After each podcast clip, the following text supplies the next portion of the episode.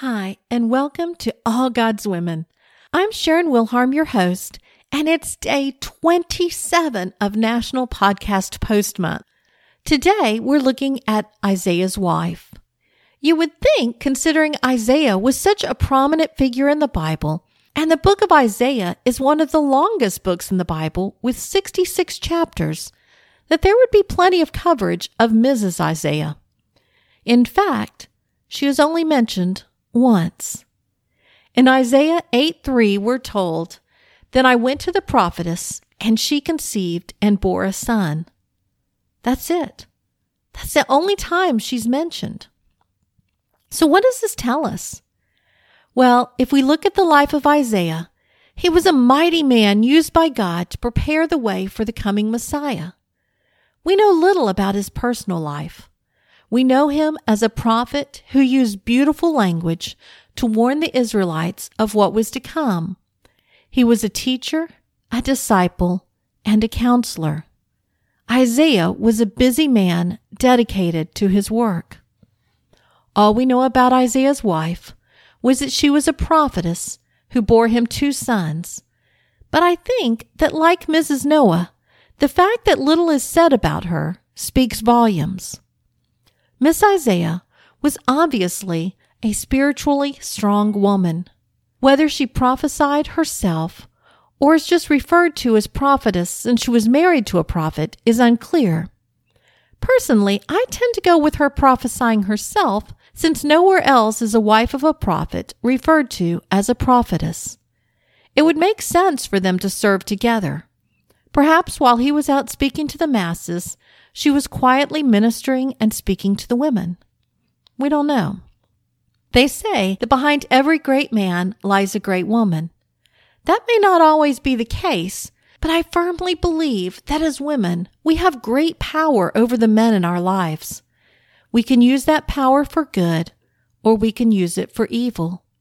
But when a godly woman pours into her husband, supporting him and serving him, God can use them both in incredible ways.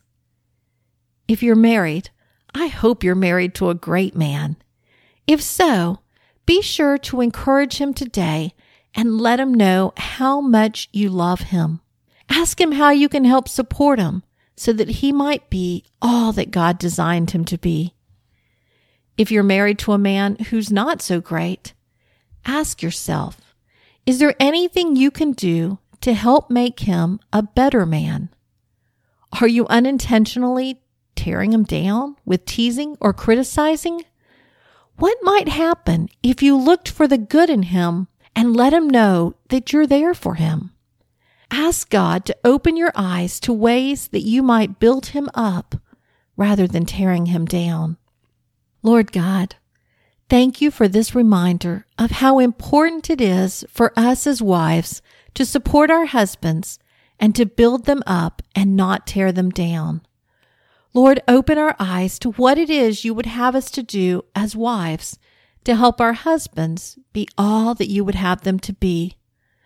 Forgive us those times we get caught up in ourselves and destroy rather than build.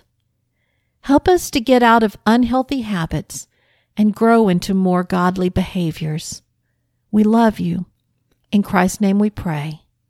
Amen. That concludes today's bonus episode of All God's Women. I can't believe we're almost done with National Podcast Post Month. Only three more days, and then we get back to our regular schedule of just one a week. Will you miss the daily episodes? If so, you can always go back and make sure you didn't miss any. Or you can listen to old episodes again chances are you'll learn new things you might have missed the first time. Until tomorrow, goodbye.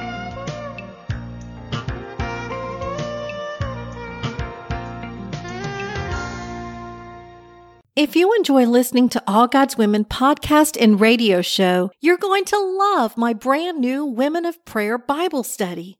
Get to know the character of God by studying the prayers of women in the Bible. Grab your copy today, available in paperback and Kindle.